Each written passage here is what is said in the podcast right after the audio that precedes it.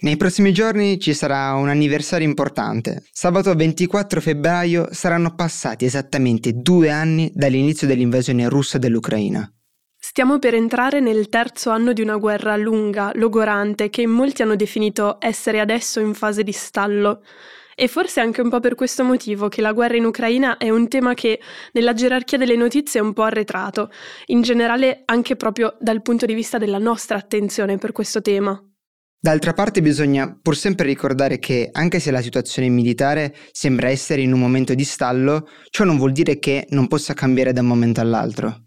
È proprio per questo motivo che abbiamo deciso di dedicare questa puntata a un approfondimento sull'invasione in Ucraina da parte della Russia. Con l'aiuto di alcuni esperti parleremo dei possibili scenari di guerra, degli aiuti occidentali all'Ucraina e proveremo anche a immaginare la fine del conflitto con tutte le conseguenze e gli effetti che questo potrebbe avere sulla forma dell'Unione Europea. Nel corso di questo episodio vi racconteremo come la guerra in Ucraina possa cambiare la forma dell'Europa, ma nel senso dell'allocazione dei fondi per la politica agricola comune che le proteste degli agricoltori di queste ultime settimane ci hanno fatto un po' riscoprire e poi anche il disegno delle prossime politiche di coesione. Tante cose in questa Unione a 27 potrebbero cambiare in caso di vittoria, stallo o sconfitta dell'Ucraina. Ciao, sono Federico Tafoni. E io sono Gloria Beltrami. Questo è Shape of EU, il podcast di Will in collaborazione con la Commissione europea e la Direzione Generale della Politica Regionale e Urbana, che attraverso notizie, storie e approfondimenti racconta come stiamo cambiando la forma dell'Unione Europea grazie alle politiche di coesione e il loro impatto sulla vita quotidiana dei giovani. Allora, Fede, tu sei il nostro esperto di politica estera qui in Will. Mi onori. e dall'inizio del conflitto che stai seguendo tutte le vicende relative all'invasione dell'Ucraina da parte della Russia e stai seguendo sia quello che succede al fronte che i suoi risvolti nella politica internazionale. E sì, abbiamo detto che sono passati due anni dall'inizio della guerra, ma prima di cominciare a parlare di scenari futuri, penso sia importante fare un attimo un recap di come siamo arrivati fino a qui per capire a che punto ci troviamo adesso. Allora, penso che tutti quanti ci ricordiamo quella mattina del 24 febbraio 2022, ci ricordiamo il discorso di Putin, le prime immagini dei cacciarussi che sorvolano Kiev, i carri armati che sfondano il confine, le code lunghissime dei cittadini ucraini in autostrada per cercare di, di sfuggire. Ovviamente nei primi mesi di guerra l'attenzione mediatica ha raggiunto dei picchi che io personalmente non avevo mai visto. Eh, dopotutto la guerra era tornata in Europa dopo molti anni, senza considerare che era anche la prima guerra che si consumava non solo sul terreno, ma anche sui social, tra virgolette, eh, con Zelensky che poco dopo l'inizio dell'invasione prende lo smartphone e fa il primo discorso politico in modalità video selfie, oserei dire il primo di questo tipo nella storia dei conflitti globali.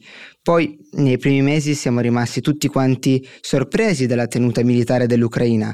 Alcuni ipotizzavano la caduta di Kiev nel giro di poche settimane e questo non è successo, soprattutto grazie all'appoggio militare che l'Occidente, Unione Europea compreso ovviamente, ha fornito all'esercito ucraino.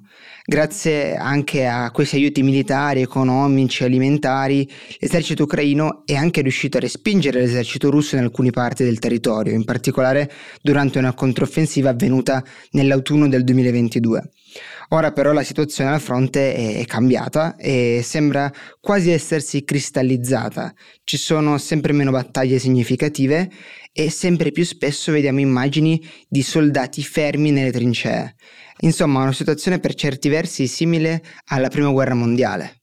Per cercare di capire quale sia la situazione militare attuale in questa guerra, abbiamo chiesto aiuto ad Eleonora Tafura Ambrosetti, che è ricercatrice di ISPI specializzata proprio sulle aree geografiche di Russia, Caucaso e Asia centrale. In precedenza, prima di lavorare a ISPI, è stata anche borsista Marie Curie presso la Middle East Technical University di Ankara, in Turchia. Proprio perché la copertura mediatica di questa guerra è cambiata molto nel tempo, abbiamo chiesto ad Eleonora di incontrarci in videochiamata per rispondere alle nostre domande. Ciao Eleonora, volevamo chiederti di farci un breve riassunto degli ultimi mesi di guerra. Qual è la situazione attuale al fronte? Ci avviciniamo appunto al secondo anniversario dell'invasione russa e la situazione adesso al fronte purtroppo è una situazione di stallo, uh, è una cosa di cui si è discusso molto uh, a partire da una intervista molto controversa rilasciata dall'ormai ex uh, comandante in capo Zalushny delle forze armate ucraine dove appunto faceva vedere come eh, la controffensiva ucraina essenzialmente aveva fallito i suoi obiettivi di terra. Eh, la situazione è di stallo perché comunque non si sono riuscite a sfondare le difese russe e a interrompere anche eh, diciamo il, il, flusso di approvvigionamenti eh, dalla parte del Donbass occupato fino alla, alla Crimea e, e, i russi allo stesso tempo non sono oh, riusciti a conquistare nuovo territorio. Ci sono stime che appunto oh, guardano al 2023 come un anno in cui sia eh, gli ucraini che i russi hanno ottenuto eh, circa lo 0,8% di territorio, quindi effettivamente ci troviamo in una situazione di stallo, anche se eh, vale la pena ricordare come eh, la controffensiva ucraina abbia ottenuto certi successi dal punto di vista eh, del, del, del, mare, ha distrutto eh, importanti navi della flotta del, del, Mar Nero e ha anche ucciso Sokolov, che, che era un, un, comandante molto oh, rinomato oh, della, della flotta eh, del Mar Nero russa, quindi da quel punto di vista almeno si sono ottenuti dei successi. Ci chiedevamo anche, date le difficoltà al fronte, l'Ucraina secondo te ha cercato di cambiare strategia sul fronte di battaglia? L'Ucraina sono vari mesi che cerca di portare eh, la guerra in casa ai russi, anche per una questione, credo, di sensibilizzare, un po' di svegliare eh, la popolazione russa e lo fa con attacchi soprattutto di droni, come giustamente hai sottolineato tu, droni kamikaze, che eh, nei mesi scorsi sono concentrati soprattutto sulle regioni eh, limitrofe, eh, russe limitrofe appunto all'Ucraina. Ci sono state anche delle incursioni di terra però sono i droni quelli che hanno uh, causato anche delle vittime. E da questo punto di vista credo che la strategia ucraina sia chiara, eh, sicuramente le azioni diciamo anche di distrazione eh, colpendo obiettivi, obiettivi russi eh, continueranno a essere sempre più numerose. Nelle scorse settimane Zelensky ha licenziato il comandante delle forze armate Valery Zaluzhny e lo ha sostituito con il comandante delle forze terrestri dell'esercito ucraino Oleksandr Sirsky. Perché è successo e secondo te questa decisione avrà delle conseguenze sullo svolgimento della guerra? Ma è difficile pensare alle conseguenze che eh, questa sostituzione eh, così importante del vertice militare ucraino possa avere in futuro. Sicuramente Zaluzhny è un personaggio molto eh, popolare in Ucraina, anche più di Zelensky, e anche questo fattore probabilmente eh, ha giocato a sfavore di Jaluzhny eh, in un momento in cui eh, Zelensky ha sempre più la necessità di accentrare invece eh, il potere. C'è molta competizione politica, tra l'altro abbiamo anche visto in passato come Zelensky abbia eh, discusso con, eh, con, molti sindaci di città importanti, anche della stessa capitale. Quindi eh, sicuramente la dinamica politica che si era instaurata tra Zaluzhny e Zelensky non ha portato oh, ad un, um, ad una coordinazione, ad un'armonia che è molto necessaria per un, per un, paese, per un paese, in guerra. Dal punto di vista eh, di eh, Sirski probabilmente un, un, rapporto più positivo con il potere politico eh, potrà avere delle, delle ricadute eh, anche positive sul, sul, fronte di guerra, però allo stesso tempo oh, le, eh, le, incognite sono tante.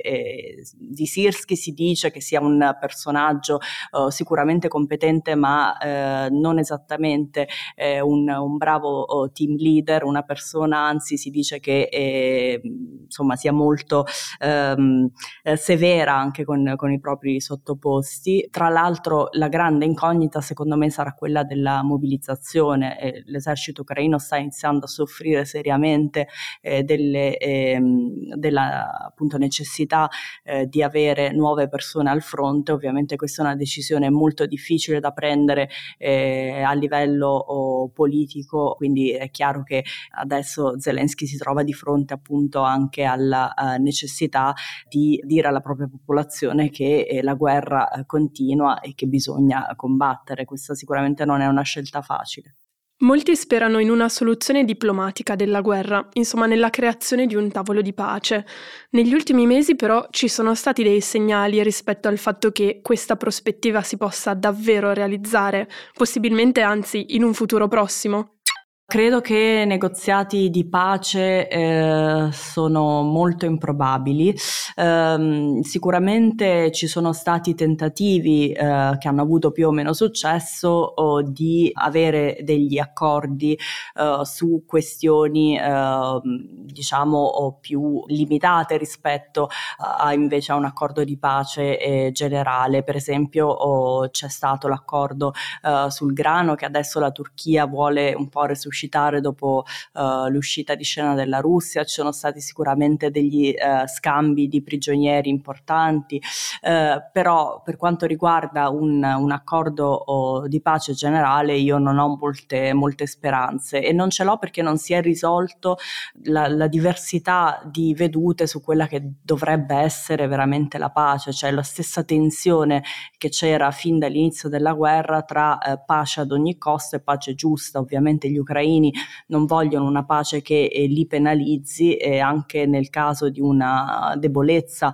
eh, militare secondo me non sarebbero disposti ad accettare un accordo di pace a qualsiasi, a qualsiasi costo. Mosca eh, in questo momento eh, e durante tutta la guerra si sente forte perché sente di avere il tempo dalla, uh, dalla propria parte e quindi non vuole nemmeno oh, scendere a compromessi. Quindi dal punto di vista di un, di un accordo generale non ho molte molte speranze. Dal punto di vista di eh, invece eh, discussioni su limitati aspetti della guerra o conseguenze della guerra, eh, potrebbero esserci invece delle, delle, novità, ci auguriamo, nel, nel 2024.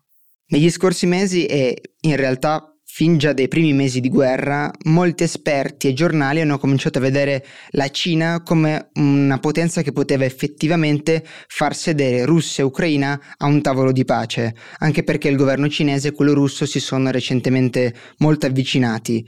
Ma la Cina vuole davvero mediare una pace in Ucraina?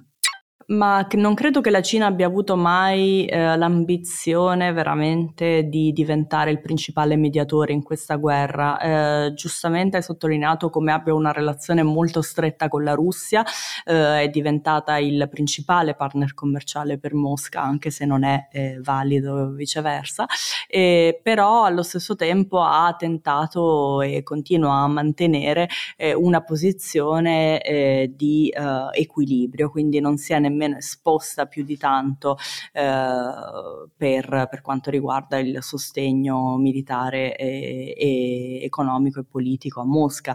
Quindi credo che questo, questo desiderio di continuare a stare eh, ad avere questa posizione eh, conciliante, questo balancing act come, come si chiama in, in inglese, continuerà ad essere l'obiettivo principale per Pechino che non ha nessuna intenzione di assumere un ruolo più attivo. L'abbiamo visto d'altronde con il piano in 12 punti che è stato presentato uh, l'anno scorso. Sicuramente c'è eh, appunto un desiderio di affermare quanto sia importante la sovranità degli stati, però allo stesso tempo eh, un anti-americanismo molto forte da parte del, di, di, Pechino e, e, quindi anche un'accusa uh, netta uh, alla, alla, Nato uh, e agli Stati Uniti in particolare per aver uh, provocato un po' questa guerra. Quindi non credo che da questo punto di vista nel, nel 2024 ci saranno sorprese.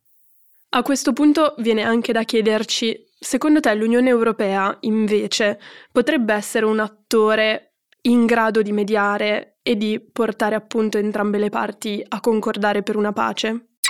No, non credo che l'Unione Europea possa avere una, una capacità reale di mediare in questo conflitto, nemmeno per alcuni aspetti e per due ragioni. Una perché chiaramente eh, ha preso le parti dell'Ucraina in maniera molto, molto netta, ha imposto delle sanzioni, eh, 12 pacchetti, forse 13 eh, alla Russia, sostiene Kiev ehm, militarmente e sta anche offrendo una, eh, una, una, prospettiva di adesione all'Ucraina che eh, sicuramente non è invisa a Mosca. Quindi da questo punto di vista non credo che possa possa essere eh, una, una, mediatrice eh, credibile.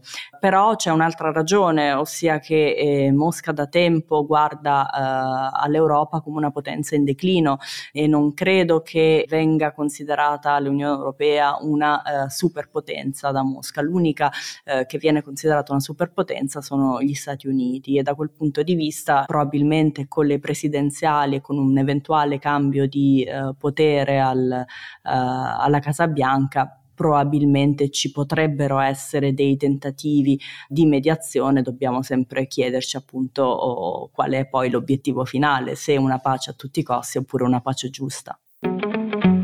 Come abbiamo detto prima, l'Ucraina non sarebbe mai riuscita a resistere così a lungo all'invasione russa senza il supporto occidentale e questo sia per quanto riguarda gli aiuti militari sia per quanto riguarda invece quelli finanziari inviati all'Ucraina e poi c'è tutta la questione anche delle sanzioni imposte alla Russia.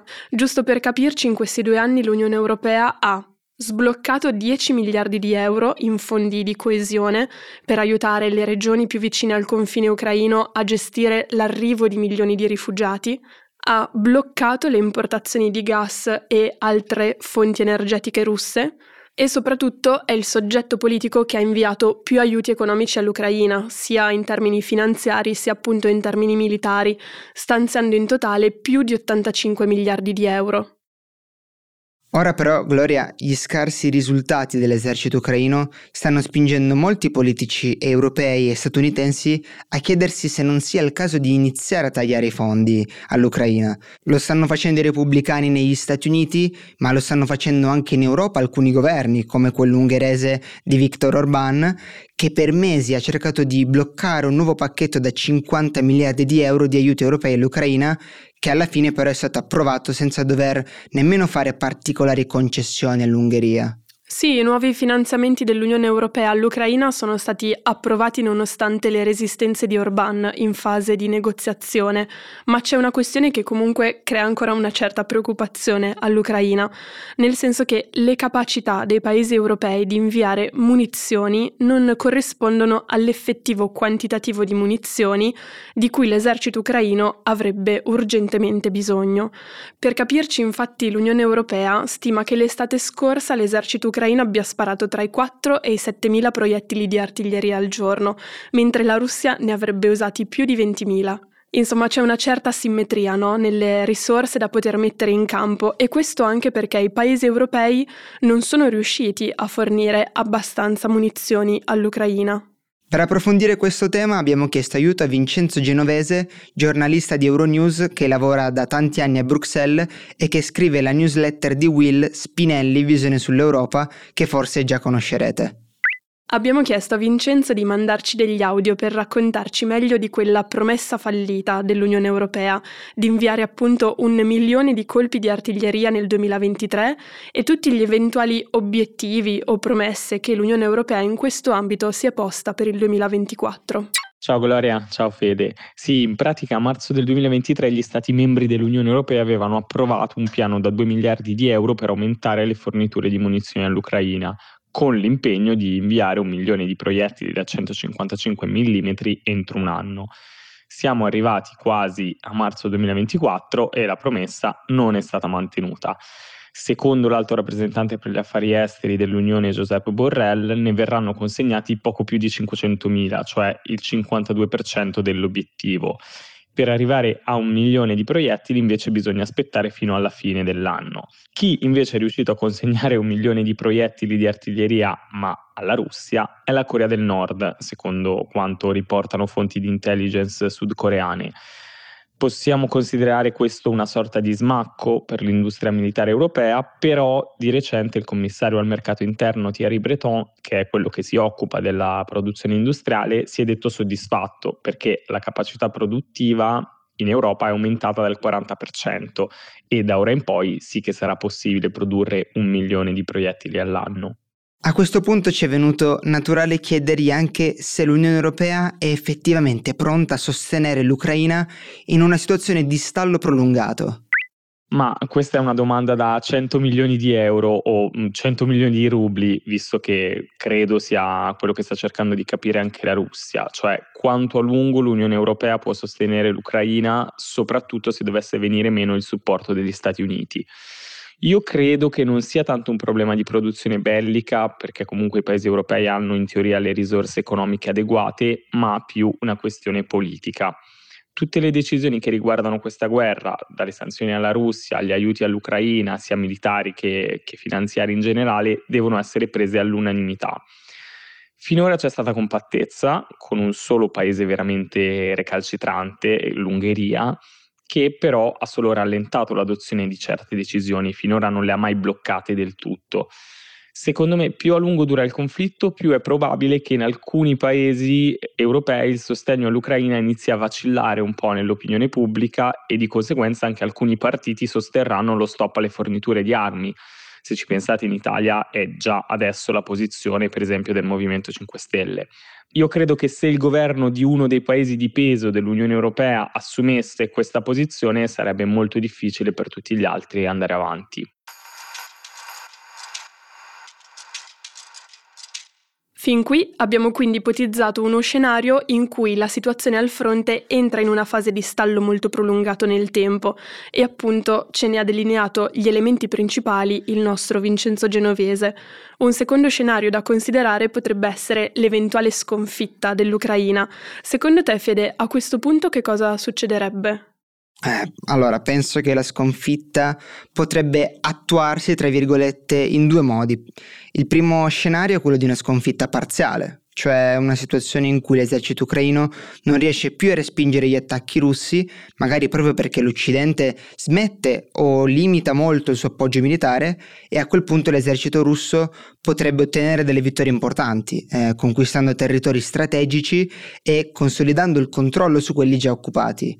Mettiamo poi che a questo punto il governo russo sia soddisfatto, diciamo, e l'Ucraina invece non abbia più a disposizione risorse per andare avanti nella guerra. Ecco, a quel punto la Russia si troverebbe in una chiara posizione di forza e potrebbe imporre i propri termini di pace, tra virgolette. L'Ucraina rimarrebbe così in una situazione in cui ha perso gran parte del suo territorio e ha accanto a sé la costante minaccia di un paese che potrebbe provare di nuovo a invaderla per ottenere quello che non aveva ottenuto la volta precedente. Che poi è quello che è successo già nel 2014, quando la Russia aveva invaso la penisola di Crimea, annettendola con un referendum molto controverso. Esatto. E in modo simile aveva mobilitato i gruppi separatisti russi delle regioni ucraine del Donbass, che avevano dichiarato l'indipendenza delle repubbliche di Donetsk e di Luhansk, scatenando una guerra civile. Sì, infatti in quell'occasione l'Ucraina aveva dovuto accettare di fatto la situazione partendo da una posizione di netto svantaggio politico e anche militare, pur essendoci stata la firma di un trattato di pace, quello del 2015 a Minsk, con la mediazione dell'allora cancelliera tedesca Angela Merkel e dell'ex presidente francese François Hollande. Ecco, quella pace in teoria doveva mettere fine alla guerra civile in Donbass, dando più indipendenza alle regioni di Donetsk e Luhansk, ma comunque riaffermando la sovranità dell'Ucraina su quei territori. Ha funzionato? Eh, i fatti storici di questi ultimi anni ci dicono che no, non ha funzionato. Quella pace non solo non aveva fermato la guerra, ma aveva anche posto alcune delle basi ideologiche che sono poi state usate dalla Russia e da Putin per giustificare l'invasione dell'Ucraina eh, nel 2022 tra cui l'accusa che il governo ucraino stesse mettendo in atto un genocidio della popolazione russofona nel Donbass, un'accusa che a scanso di equivoci nel 2022 è stata confutata da parte della Corte internazionale di giustizia. Passiamo quindi all'altro scenario di sconfitta dell'Ucraina, ma quello proprio di sconfitta totale. Sì, allora, questo scenario è un po' più difficile da immaginare, ma purtroppo ciò non significa che non possa accadere, ecco. Penso che una vittoria totale della Russia potrebbe voler dire entrare a Kiev e chiedere prima di tutto un cambio di governo, cioè via Zelensky e dentro qualche figura filorussa che possa portare l'Ucraina ad essere una sorta di stato satellite della Russia, un po' come è accaduto con la Bielorussia di Lukashenko. Eh, non penso che ci sia la volontà di instaurare un controllo diretto del governo russo su tutta quanta l'Ucraina, ecco. Zelensky ha sempre detto una sconfitta dell'Ucraina sarebbe una grande minaccia per il resto dell'Europa. Sì, sì, in un certo senso sì. La vittoria della Russia non sarebbe solo una sconfitta dell'Ucraina, ma di tutti i suoi alleati e dimostrerebbe a tutta la comunità internazionale che l'uso della forza è ancora un mezzo efficace per ottenere degli importanti risultati politici, compresi quelli di annettere eh, gran parte del territorio, se non tutto il territorio di un altro Stato. Eh, oltre al fatto che ci sono diversi report di intelligence europee che dicono addirittura che la Russia potrebbe presto attaccare dei paesi europei che fanno parte della Nato, come ad esempio i paesi baltici. Insomma, per quanto tutti quanti speriamo che la guerra finisca presto e che la pace possa arrivare nel minor tempo possibile, è anche importante il modo in cui si arriverà alla pace, perché sarà questo a determinare il futuro dell'Ucraina, della Russia e di riflesso dell'Europa intera. Abbiamo quindi parlato dei peggiori scenari possibili. In uno, l'Ucraina continua a esistere ma si trova costretta a cedere gran parte del proprio territorio alla Russia, nell'altro si verifica invece una vera e propria disfatta, completa. Cosa credi accadrebbe invece se l'Ucraina riuscisse a vincere la guerra? Tu lo sai benissimo, a me piace immaginare un'Ucraina senza guerra, democratica, ricostruita e sicura, magari anche membro dell'Unione Europea. Perché no? Perché no? Eh, diciamo che tutta l'Unione Europea sta puntando molto su questa prospettiva in realtà e lo si capisce dai fondi che sta stanziando per il governo ucraino e vanno in questa direzione anche il riconoscimento di status di paese candidato che le è stato dato nel giugno del 2022 e l'avvio dei negoziati di adesione dello scorso dicembre. La strada dell'adesione comunque è molto lunga, eh, non solo perché non si può annettere all'Unione un paese che è impegnato in un conflitto sul proprio territorio, ma anche perché servirebbe l'unanimità del Consiglio europeo, che ad oggi è improbabile date per esempio le resistenze dell'Ungheria di Orbán. Poi ci sono tutti i criteri economici e politici che deve rispettare l'Ucraina, ma quella è un'altra storia. Ovviamente un'Ucraina libera e vittoriosa potrebbe intraprendere la strada della democrazia e dell'integrazione europea al massimo delle sue potenzialità. C'è poi da considerare che anche la stessa Unione Europea dovrebbe fare delle modifiche al proprio sistema istituzionale prima di poter accogliere l'Ucraina. Su questo abbiamo chiesto un intervento al nostro Pietro Valetto, autore di economia in Will. L'ingresso dell'Ucraina nell'Unione Europea è tutt'altro che semplice, soprattutto se ipotizziamo che possa avvenire in un periodo che fa subito seguito alla fine della guerra o comunque durante una fase di ricostruzione. Può sembrare strano, ma uno dei primi punti critici è quello dell'agricoltura. Se vi ricordate, nelle scorse settimane in tutta Europa abbiamo visto tante proteste organizzate dagli agricoltori e una delle più importanti è stata quella degli agricoltori polacchi, che si lamentano del fatto che l'importazione di grano ucraino stava svantaggiando i produttori locali.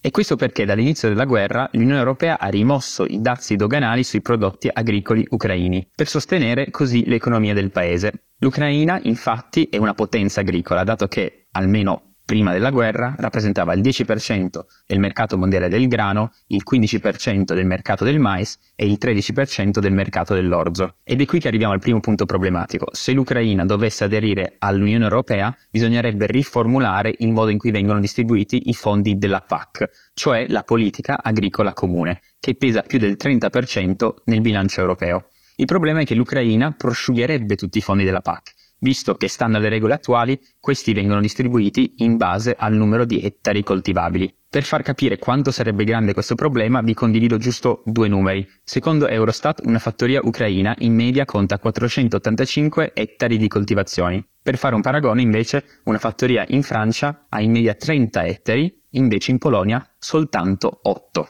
Per garantire quindi i sussidi a tutti gli altri 27 paesi si dovrà riformulare la PAC, che è un processo tutt'altro che facile. Un'altra considerazione importante che si presta bene al ragionamento della PAC è quella dei fondi di coesione.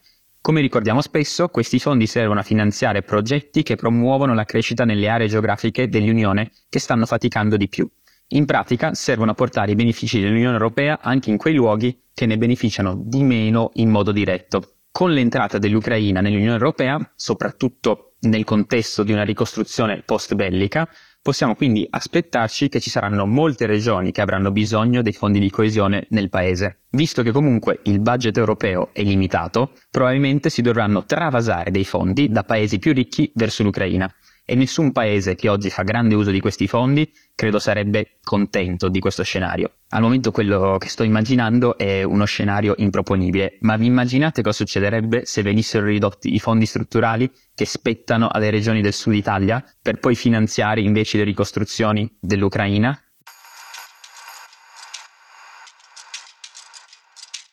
Ecco, dalla puntata di oggi possiamo portarci a casa anche un altro concetto. Qualsiasi scenario si verifichi in questo terzo anno di guerra che si appresta ad iniziare, la sfida per le istituzioni europee sarà enorme dalla ricostruzione eventuale alle relazioni diplomatiche con la Russia, allo stanziamento di fondi. Torneremo sicuramente su questi aspetti prossimamente per fare nuovamente il punto della situazione. Assolutamente. Uh, adesso siamo in chiusura, ma mi piacerebbe ricordare e ricordarci l'altissimo numero di persone che stanno perdendo la vita in questa guerra. Secondo le fonti delle Nazioni Unite citate da Euronews questa settimana, le vittime civili sono circa 30.000 anche se probabilmente i numeri reali sono maggiori, perché tenere traccia di questi decessi in questa situazione così delicata è davvero difficile. L'entità dei decessi nell'esercito eh, ucraino rimane invece un segreto, nel senso che l'Ucraina non diffonde delle statistiche ufficiali, ma le stime si aggirano tra i 25 e i 70 mila soldati morti in questi due anni di guerra. E per ogni morte eh, sappiamo che dietro c'è una storia umana di persone che lasciano familiari e amici. Siamo arrivati alla conclusione di questo undicesimo episodio di Shape of You, il podcast di Will in cui proviamo a fare chiarezza sulle cose importanti che accadono in Europa. Grazie ai nostri esperti, Eleonora e Vincenzo, perché ci avete aiutato a guardare alle tante sfaccettature che stanno dentro a quella parola che ormai ci siamo abituati a sentire, che è guerra in Ucraina. Grazie anche a Pietro, autore di Economia in Will, perché anche questa volta ci ha aiutato a mettere a sistema tutte le informazioni più importanti. Per l'Unione Europea, dopo le elezioni del Parlamento del prossimo giugno, si aprono davvero delle sfide molto importanti. Ma prima di salutarvi, vi anticipiamo che dal 22 al 24 febbraio saremo a Reggio Calabria e Messina per confrontarci sull'importanza che i fondi di coesione hanno per lo sviluppo del nostro paese. Sarà l'occasione per conoscerci, chiacchierare, scambiarsi nuove idee. Insomma, tenete d'occhio i nostri social perché presto arriveranno aggiornamenti, ma per qualsiasi ulteriore dettaglio potete scriverci a europa-willmedia.it. Grazie a chi ci ha ascoltato fino a qui, ci risentiamo sicuramente tra un paio di settimane. Ciao! Ciao! Shape of You è un podcast prodotto da Will Media, la cura editoriale di Francesco Zaffarano e Paolo Bovio. Gli autori e le autrici sono Federico Tafuni, Pietro Valetto e Gloria Beltrami. La produzione è di Stefano Mangone. La regia e il sound design sono di Lorenzo Marsiglia. Il coordinamento è di Gloria Beltrami. Questo podcast è finanziato dall'Unione Europea. Le opinioni espresse appartengono tuttavia al solo o ai soli autori e non riflettono necessariamente le opinioni dell'Unione Europea.